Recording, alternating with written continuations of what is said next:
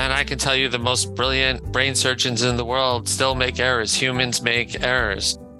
Time that we sort of come together and say, okay, we do have a common enemy. How do we make resource investments to fight that common enemy? Today, technology uh, is changing the way patient safety um, efforts operate right now, and, and is going only is only going to help um, a lot of the problems that exist in healthcare uh, get solved. Welcome to the second season of Up Next for Patient Safety. We're thrilled to continue to share conversations with the most interesting people doing the most important work toward our common goal of making healthcare safer. I'm your host, Karen Feinstein, President and CEO of the Jewish Healthcare Foundation and the Pittsburgh Regional Health Initiative, which is a multi stakeholder quality collaborative here in my hometown. We've been working to reduce medical error for over 25 years. And I will say at the start, we never believed the progress would be so slow. However, I do know that revolutions come from hope and not despair. We hope these conversations will inspire all of us with hope as we hear from safety leaders of distinction. In last season's bonus episode on the twin safety crises and related crises of a shrinking healthcare workforce and an increase in adverse events, we touched upon the pioneering safety work of the late Dr. John Eisenberg during his time leading the Agency for Healthcare Research and Quality, or AHRQ. Uh, John was a giant without whom I wouldn't be here today. On today's episode, we talk about how John's legacy has inspired the work of today's patient safety leaders with two recent Eisenberg Patient Safety and Quality Award winners, as well as the filmmaking work of John's son, Mike. Today, we'll hear from Dr. Hardeep Singh, who is a professor of medicine and chief of health policy, quality, and informatics at the Center for Innovations, Quality effectiveness and safety, known as IQUEST, at Michael E. DeBakey VA Medical Center and Baylor College of Medicine. He received the Individual Achievement Award at the 20th John M. Eisenberg Patient Safety and Quality Awards in 2021 for his achievements in the creation of diagnostic and IT safety tools, foundational research on defining and measuring diagnostic error, and the development of a national Veterans Affairs tool for safely communicating test results to patients and providers.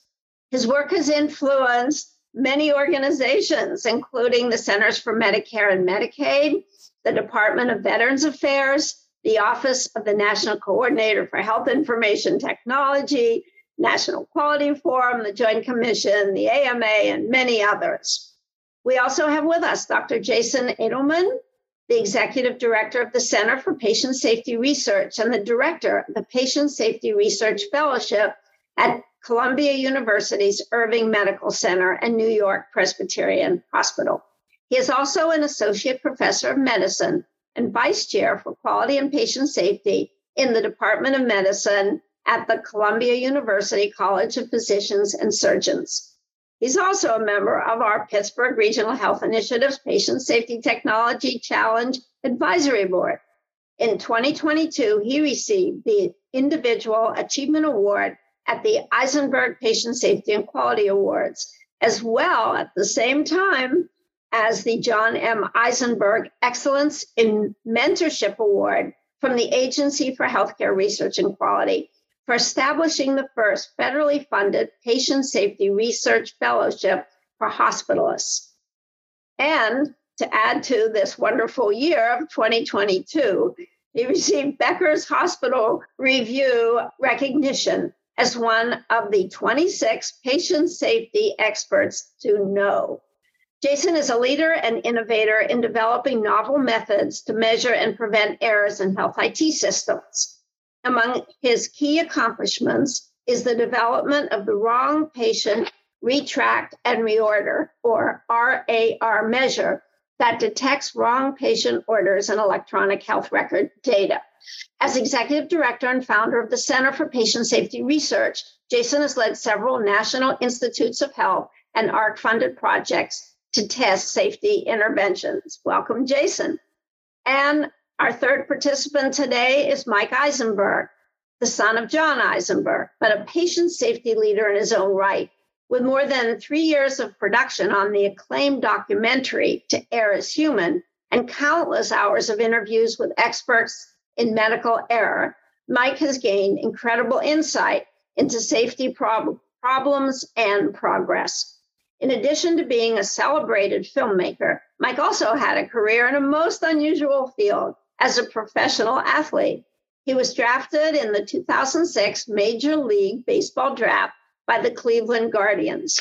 Prior to joining baseball, he helped lead Marietta College to a Division III national championship while earning multiple accolades, including first team All American. So, welcome, Mike, as well. So, Mike, let me begin with you. Uh, I came to know your dad during his term as AHRQ director from 1997 to 2002. He dedicated his professional career to the use of evidence based research in healthcare decision making and laid the foundation for decades of patient safety work. Tell us a little bit about how you came to create your film, To Err is Human, and what your father's work meant to you in your filmmaking. Uh, well, thanks, Karen, for the introduction and the question. The documentary that we produced uh, just prior to COVID about patient safety was really, in earnest, supposed to be a documentary about AHRQ and came about because my father's uh, role in the agency was so um, significant in my own understanding of his career that my family and I had always sort of kept an eye on whether AHRQ was going to get the funding it always requested each year. And we were part of newsletters and a newsletter had come out saying that, you know, there's another potential that it, it could be defunded.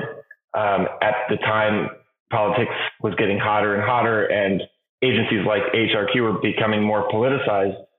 And it it raised a red flag for me. We can't let this happen without trying to help the general public understand the role AHRQ has in healthcare and uh, any success that it has. So we started interviewing people who we knew uh, were close to my father, like Carolyn Clancy and Helen Burstin, Lisa Simpson, and others. And immediately we realized there's a much bigger story about patient safety that really has not been told yet we always hear the negative headlines. We always hear these terrible things that happen in healthcare, and sometimes even the the really bad people who are doing things because they shouldn't even be in healthcare in the first place. But nobody really talks about the work being done in patient safety that had been done for oh, up to 20 years at that point, if not more, led in some time, in some ways by the work that my father had done. So this was an opportunity for me to revisit not just my father's legacy and get a better sense of who he was and what uh, he did, because when he passed, I was 17 years old. I didn't really know much about um, healthcare or, uh, or, or, or, let alone research based uh, work in healthcare. And now, as a filmmaker, I had a chance to interview people and learn more. And it became evident that there's a lot of really great work being done in patient safety, and it deserved to be highlighted. So we took it upon ourselves to take the bigger journey that took three years of finding those stories all across the country and even in Canada of people doing really incredible work on patient safety from the ground up. And I, I think in doing that, we found a really great opportunity to share this story with the healthcare community. We screened it over 260 times across the country. We reached eight different countries, and it continues to be screened. Um, we have screenings in Taiwan in the next couple weeks. So it's it, it's really amazing to see how powerful the story of patient safety can be when you tell the story in a compelling and positive way and show the work being done. So we are going to continue doing that as, as much and often as possible and stay in this field. And um, I'm grateful for the opportunity to share any insights I've learned along the way with you today, but also hear from Jason and Hardeep on uh, what they've seen. Thanks, Mike. And we'll be talking later. You will get an opportunity also to take those insights into a second documentary, but we'll be talking about that. Also, I do want to note that a previous podcast um, in our series interviewed Lisa, Helen, and Carolyn and talked about their work at AHRQ and their work with your father. So, Hardeep and Jason, you know each other well, having worked together on diagnostic errors in pediatric care.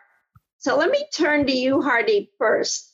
Uh, much of your work has focused on translating research into action for improving patient safety. Tell me, how has your research changed the landscape of patient safety and where do you see your own patient safety research heading? Thanks for having us on here. So, um, as you know, I started my career off in, as a diagnostic safety researcher back when there was not a lot of focus on diagnostic error. In fact, I uh, when I was a clinician and wanted to become a researcher and try to get funding, I failed multiple times just because there was not enough research funding in this area and I almost gave up.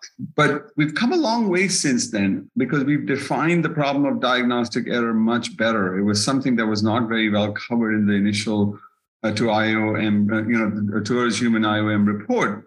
Um, but since then, we've created sort of this body of research and a portfolio that is almost like a burning platform that defines the problem of diagnostic error, but also offers measurement and solutions. So we've tried to create some um, tools and resources for people to, you know, look at the problems within the healthcare systems.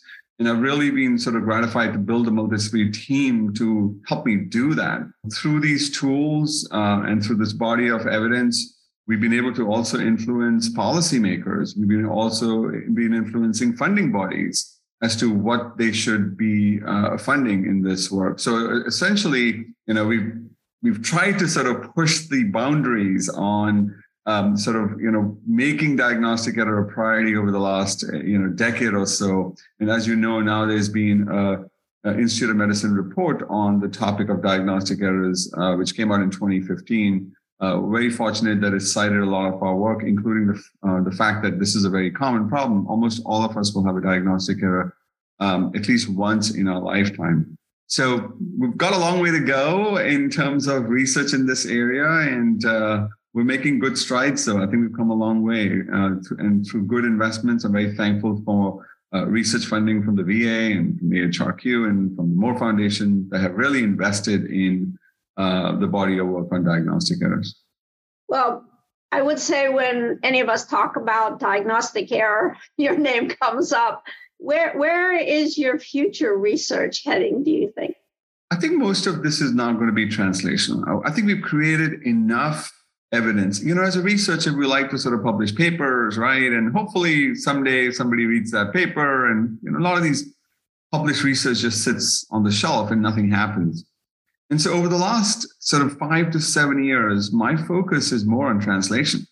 How can I work with health systems to translate the body of research that I've created or we've created, my team has created, and so have others in changing the way we practice medicine. I mean, what's the point of doing research unless you can impact patient care, unless you can improve the lives of patients and and also of clinicians and health systems, right? So we have to sort of improve the health system. We have to improve sort of the way we practice medicine. And unless we can do that through research, what's the point of doing all this research? What's the point of all this data and evidence unless we can translate that?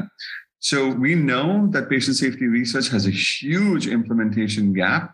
So for the next few years, what I hope to do is to work with you know both sort of health systems and policymakers to translate all that evidence into practice and improve the lives of patients. Well, we're, we're cheering you on. We need that translation uh, sooner rather than later. Jason, your own research focuses on developing systems based solutions to prevent medical errors. Can you share some of the interventions that you and your team have developed and maybe tell us also what might be on your drawing board? Thank you, Karen, and thank you for having me. A lot of my research is based on um, the use of automated measures that capture patient safety events. That's, um, I think, my been my uh, biggest innovation and contribution.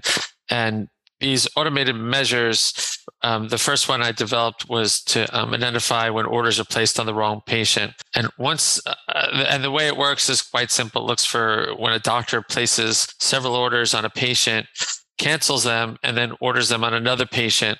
The program I used to work with used to call it the oops query, like, oops, I'm on the wrong patient. Um, but that automated measure at any average size institution, there can be anywhere from 5,000 to 10,000 orders placed on the wrong patient when you have that many, they're all near misses that we identify. Like, thankfully, they're caught before they reach the patient, but it's allowed a lot of novel things to happen. So, first, it's a very accurate reflection of errors. It doesn't rely on voluntary reporting that has biases or chart review that has different biases. If somebody places an order on the wrong patient, they're going to fix it and then we're going to know. And there are so many of them that it's allowed me to do studies that were not possible before. So I do a lot of large randomized trials within the EHR using um, automated measures. So I um, answered a research question or, or, investigated a research question, do multiple records open at the same time, um, lead to orders placed on the wrong patient. I what I to answer your question more directly? What are my innovations um, or what are the like very simple um, interventions that I evaluated um, but was only possible because of this automated measure was fixing how babies are named when they're born. Before my research, most babies were given some temporary name like baby boy or baby girl because parents don't have the names ready to go. And so the hospital needed something. The easiest thing was for labor and delivery to call admitting and say, Mrs. Adelman had a baby and it's a boy. They'd copy the record, just name the baby baby boy Adelman. But those that were admitted to the neonatal ICU, the, it would be you would have baby boy Jones, baby boy Johnson, baby boy Jackson, and so we demonstrated with an automated measure of wrong patient errors that this is very error prone, somewhat obvious. We in some ways proved the obvious, and then we used a simple intervention of using the mother's first name, Judy's boy, Karen's girl, Cynthia's boy.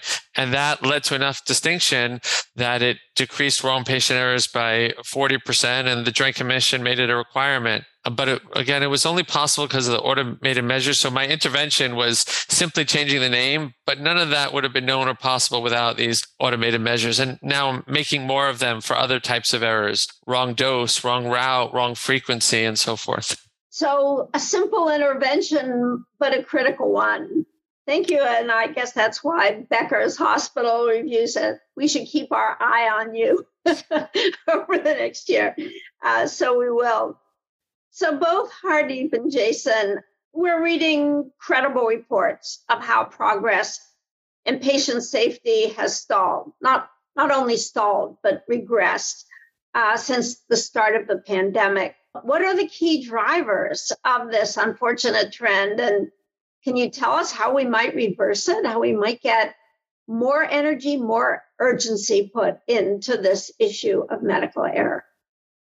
Hardeep, do you want to go first? Uh, so, Karen, I was uh, privileged to lead a, a report from WHO uh, on the implications of the COVID pandemic um, on patient safety. And one of the things we found was yes, there has been a slowdown on multiple fronts.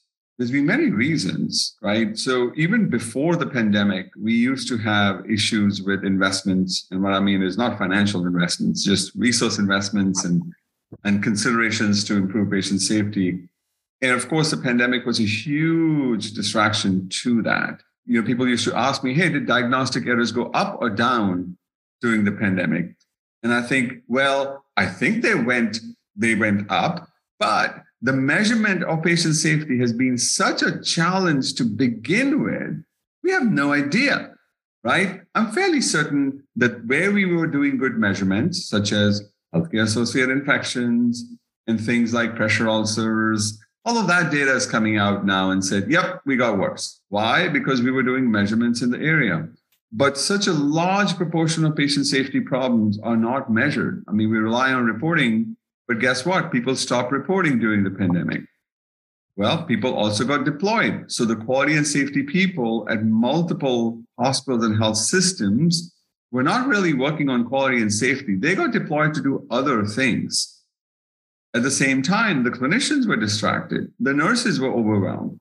And so there was not a lot of you know, efforts that could be sort of, you know, um, focused on patient safety per se, because we were in survival mode and we were barely, you know, getting through. Um, so it's understandable that there was lack of, uh, there was sort of, you know, the progress was slowed down. Now the question is, what do we do about this? what lessons can we learn? We did do very well in some of the things in patient safety. In fact, we wrote a paper about this that several positive things happened during the pandemic too that we can sort of learn from. We were much better at communication. We were fighting a common enemy. So we used to talk to each other. In my uh, Texas Medical Center, all the competing hospitals got together for the first time and fought the pandemic, you know, and they shared data uh, they coordinated care. I mean, they used to meet every day. And these are all competing hospitals because they were fighting a common enemy. And I think the same thing needs to happen for patient safety because we need to sort of figure out how we can sort of as a health system work together and fight this common enemy. Um, and, and, so I, I think even though there has been a slowdown, there has been some tremendous lessons coming out of the pandemic um, much of it we summarized in the WHO report as well. So, like you know, people to look at that. Uh, but it's time that we sort of come together and say, okay, we do have a common enemy. How do we make resource investments to fight that common enemy? I, I'm so in agreement. I'm amazed often when I talk to leadership at health systems um, about patient safety going up during the pandemic. And what they want to talk to me about is how we measure it. We need to measure it better. And, you know, my sense is you need to redesign your system for safety with urgency. And I know during the pandemic, at least two cities I looked at, Dayton, Ohio, um, Salt Lake City, hospitals did come together. They crossed borders, corporate borders, and work together with that kind of urgency. And now I'd like them to focus on how you design systems for safety and not talk to me about how we get better measures anyway, that's personal, but thank you. Jason, how are we going to get urgent about safety? as far as getting urgent, I think um, you, Karen, yourself, and Hardeep are both doing such a great job being a voice of patient safety and helping establish it as a crisis that needs attention and serious attention from leaders.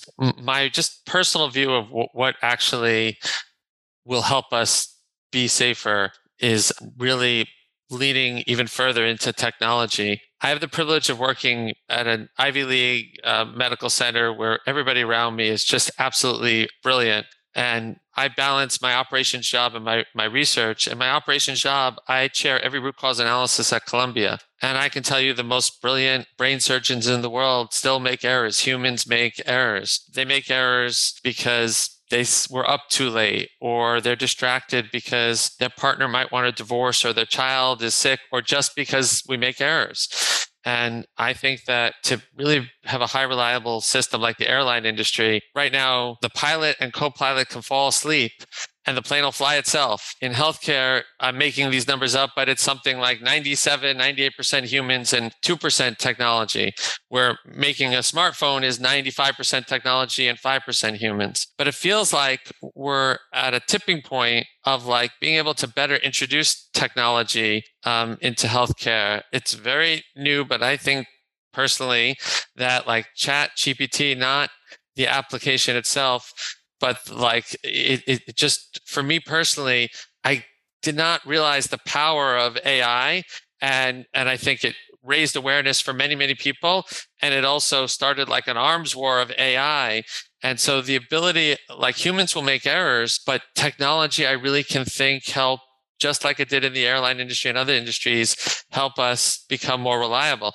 Now, there's a lot of work to do. It has to be done very carefully and safely. And I've heard Hardeep speak on this topic. Like, it's not like next year all problems will be solved. But thankfully, over the last few decades, through meaningful use, so many hospitals have replaced handwritten orders with electronic orders and sort of like optimized the EHRs to the best that we could. So at least that we have electronic data. We have humans interfacing with computers. Now, if we can do a good job in giving that guidance, if the big EHR vendors like take advantage of some of this AI technology and us researchers do a careful job evaluating both the performance of the AI and how it, as Hardeep said before, how we safely translate it to actual patient care. I'm hope, hoping that that will give us a jump forward in high reliability because humans will make errors. We can use Atul Gawande and um, Peter Pronovost's checklist, but we're still humans and we'll still, you know, make errors. That's my personal feeling.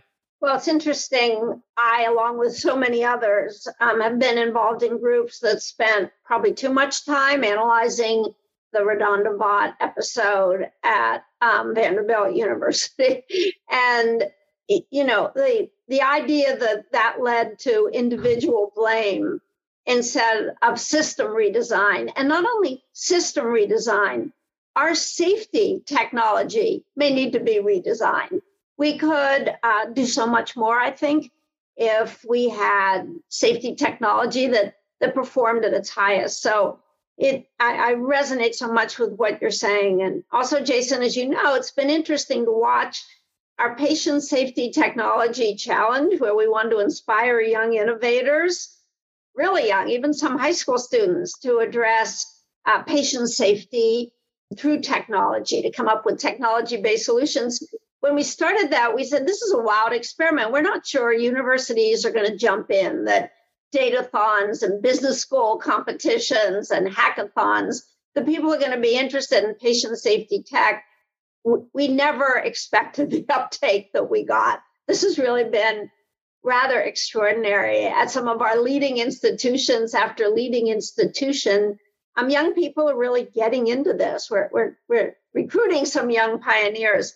So, just as a last thought, both Hardeep and Jason, if we were thinking outside the, the box on, on things that maybe are radically new, do you have anything else either of you want to add that we, we need to do um, and encourage and incentivize to get this urgency um, that that really the current rate of medical error demands? maybe some of the solutions need to come within the box. It's just we haven't been looking at it. I often think that uh, you know i don't think we invest as a health system enough in safety. Um, and as i said before when i say invest i mean you know dedicate time resources energy all of that uh, including clinicians including you know health system leaders.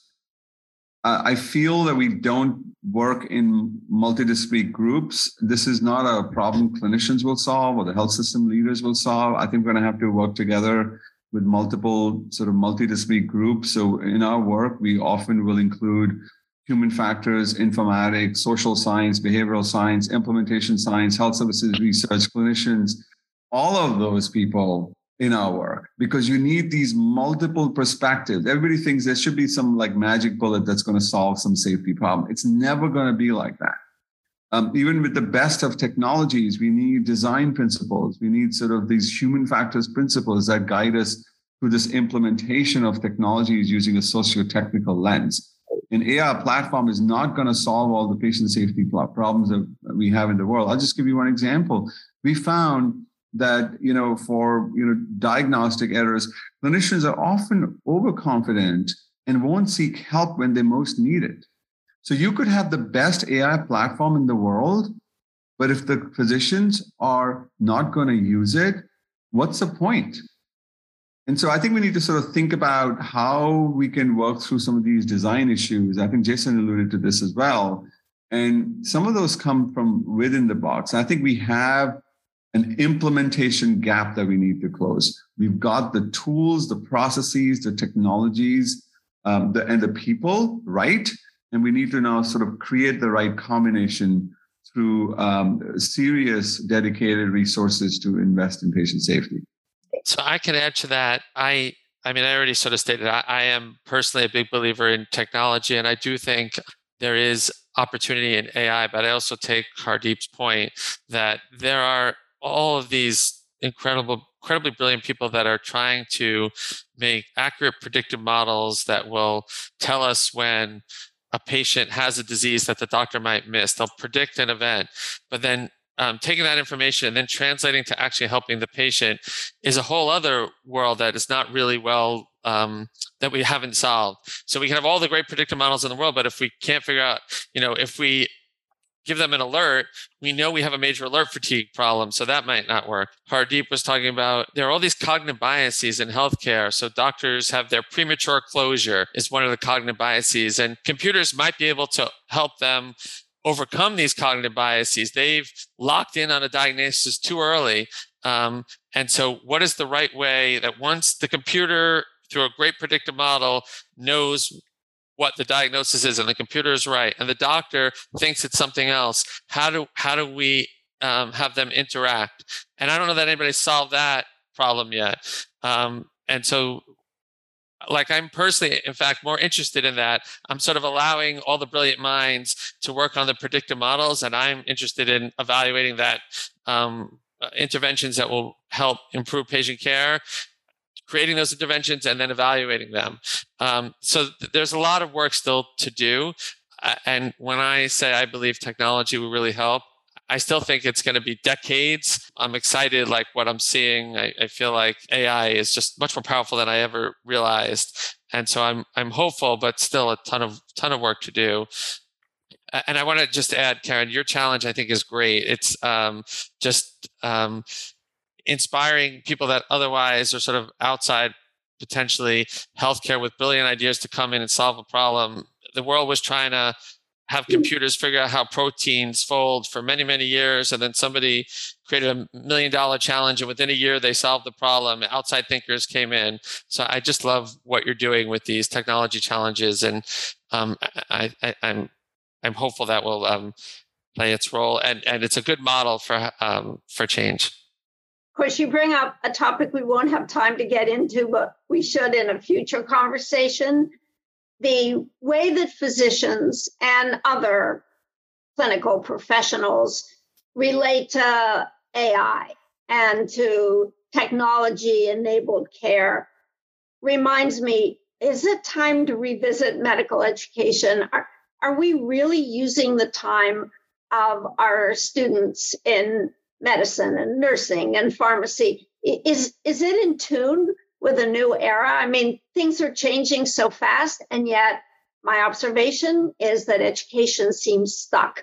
I don't see it dealing with these issues that you're raising. That that healthcare in the future is going to be tech enabled. It is going to be a partnership of sort of human machine and big data and and, and important analytics. I, I really do wish we were revisiting what do we do with the time that our clinical uh, scholars put in to preparing for work in a new world? Um, but that's obviously a topic uh, that you've raised for another conversation. I, I, know, Mike, you wanted to add something to this. Yeah, well, in even just transitioning off of what you just said, you know, I'm seeing quite a lot of progress in the education side of how we're training the next generation of doctors and nurses and surgeons. Um, there are tools that exist today that are being used in a lot of educational settings, and and they are the tools of they seem like the tools of the future, but they're used in other industries today, like virtual reality um, or high or you know high tech visual learning tools.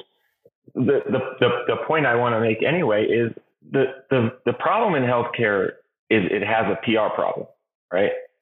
when it comes to patient safety and when it comes to innovation, it's a it's a problem of perspective. People don't look at healthcare, and some do, but in general, people don't really look at healthcare as a place to take their bright ideas. And I'm talking about you know some of the the the younger generations, the people who are coming up who can put their ideas and their their great minds to use in other industries that have a great history of accepting innovation and doing it quickly.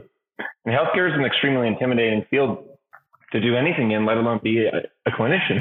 And the healthcare systems today need to start engaging the next generations on how to solve the problems that exist because they want to find new ways to solve the problems. I've been talking to these people, um, you know, whether they're coming from the uh, innovation challenges that JHF is funding, um, or they're in healthcare. There's people in healthcare right now that are undergrad, but also ones that are graduate students about to enter the clinical workforce who have lived their entire life in this tech age, where they, they know what it's like. They, they understand how coding works. They understand how uh, the newest technology works, and they want it to be part of their healthcare experience in terms of how they deliver healthcare. And they're entering uh, an industry that is a little behind on that yet the tools are coming out. And when you engage the next generation, the people who are going to be using the, the, the tools that are developed today in the future, you can probably get there a lot faster. And, and that's what's going to be hard for healthcare, I think, to do because there's a way things have been done and those people sort of run the show. And I think when they start to listen to the 20 and 30, uh, even 40 year olds who are lived with this technology and are comfortable using it and want to see it brought in, you start to see it as a more of an opportunity and, and less scary. And I think when you see these statistics on AI in healthcare and the fear of it taking over and replacing jobs, I don't know who they're asking these questions to. I don't know if it accurately represents the people who are entering healthcare, the next generation who want to be using AI, who want to be using technology to enhance their skill sets and their ability to perform good quality care.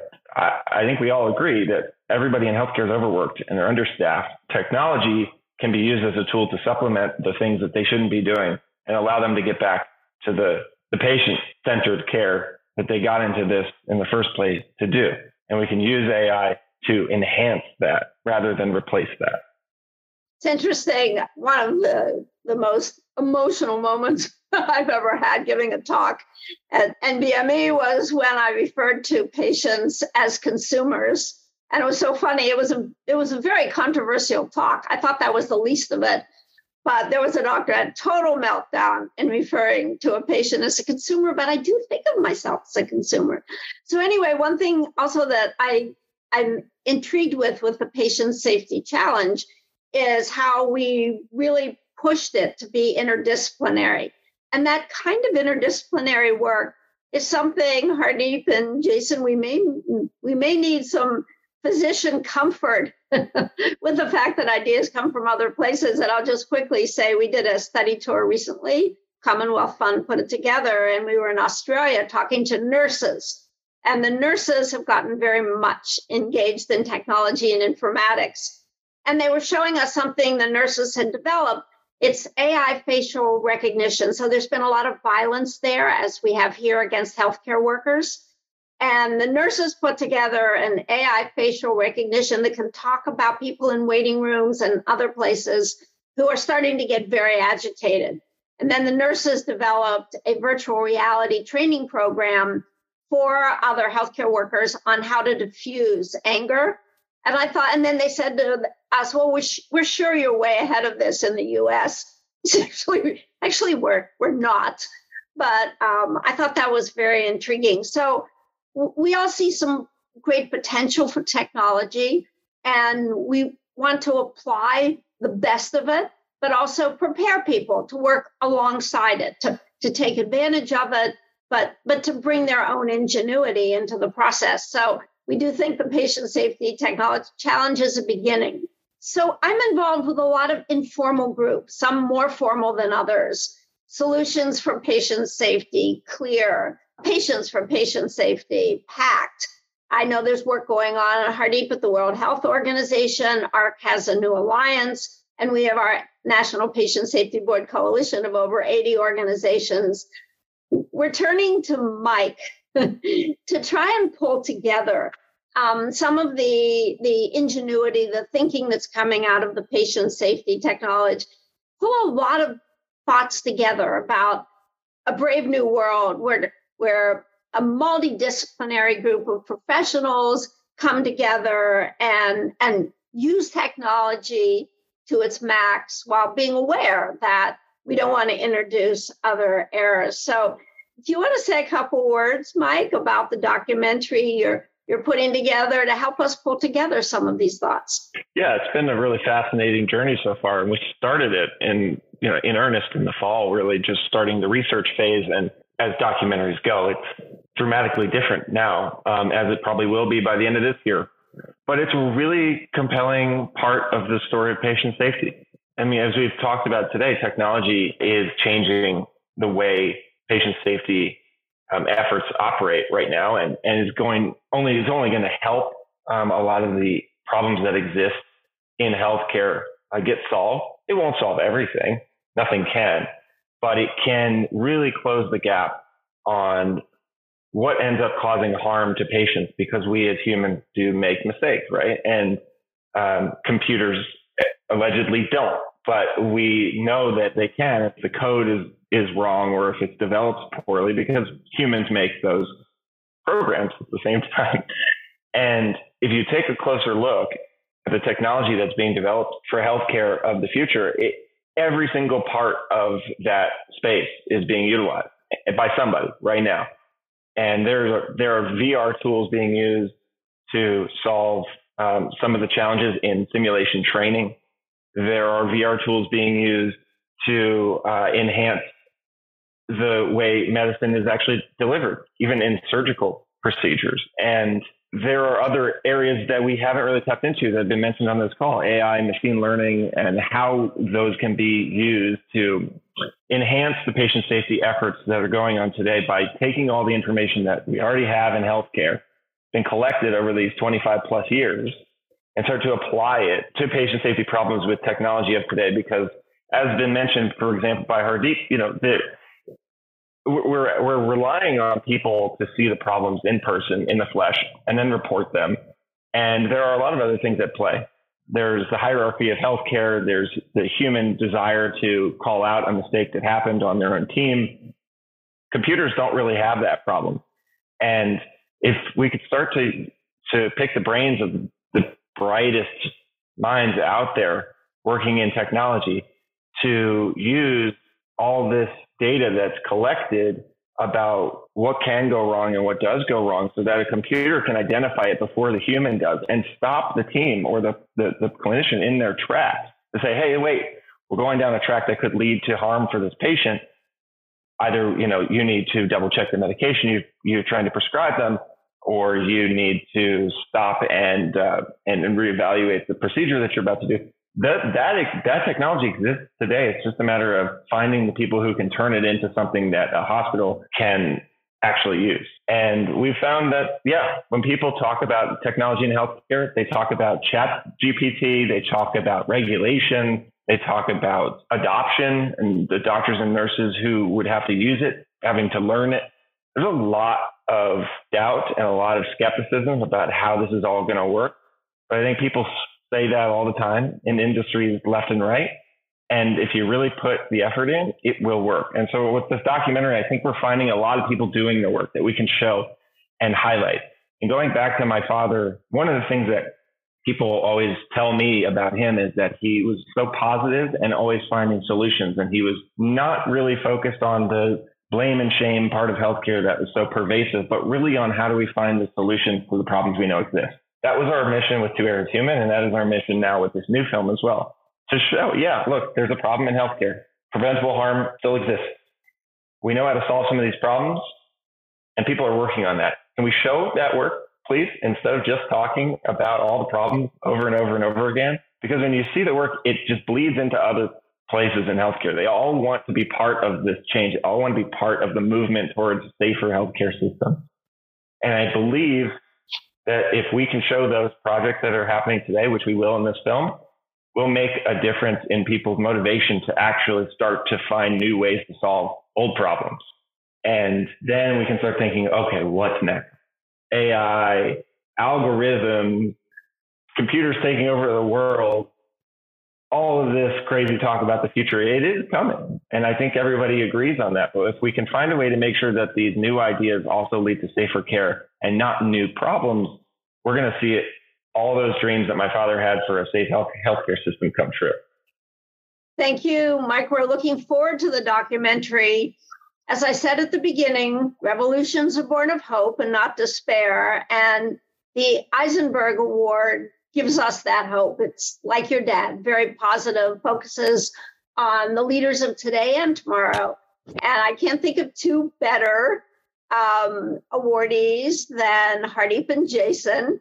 So thank you from the nation for what you do, what you contribute to patient safety. And it's just a pleasure for me to have a chance to talk to both of you with Mike here today. So, to learn more about the effort um, to establish a national patient safety board and any of the topics we've talked about today, please visit npsb.org. Also, we welcome your comments and suggestions. If you found today's conversation enlightening or helpful, please share the podcast or any of our podcasts with your friends and colleagues. We can't prove the effectiveness of our healthcare system without your help. You, our listeners, friends, and supporters, are an essential part of the solution. If you want a transcript or the show notes with references to related articles and resources, that can be found on our website at npsb.org slash podcast. Up next for patient safety is a production of the National Patient Safety Board Coalition in partnership with the Pittsburgh Regional Health Initiative and the Jewish Healthcare Foundation. It's produced and hosted by me with enormous support from Scotland Huber and Lisa George. This episode was edited and engineered by Jonathan Kersting and the Pittsburgh Technology Council. Special thanks to Lisa Boyd, Carolyn Burns, and Robert Ferguson from our staff. Thank you for listening, and please take action, whatever that is, to advance patient safety.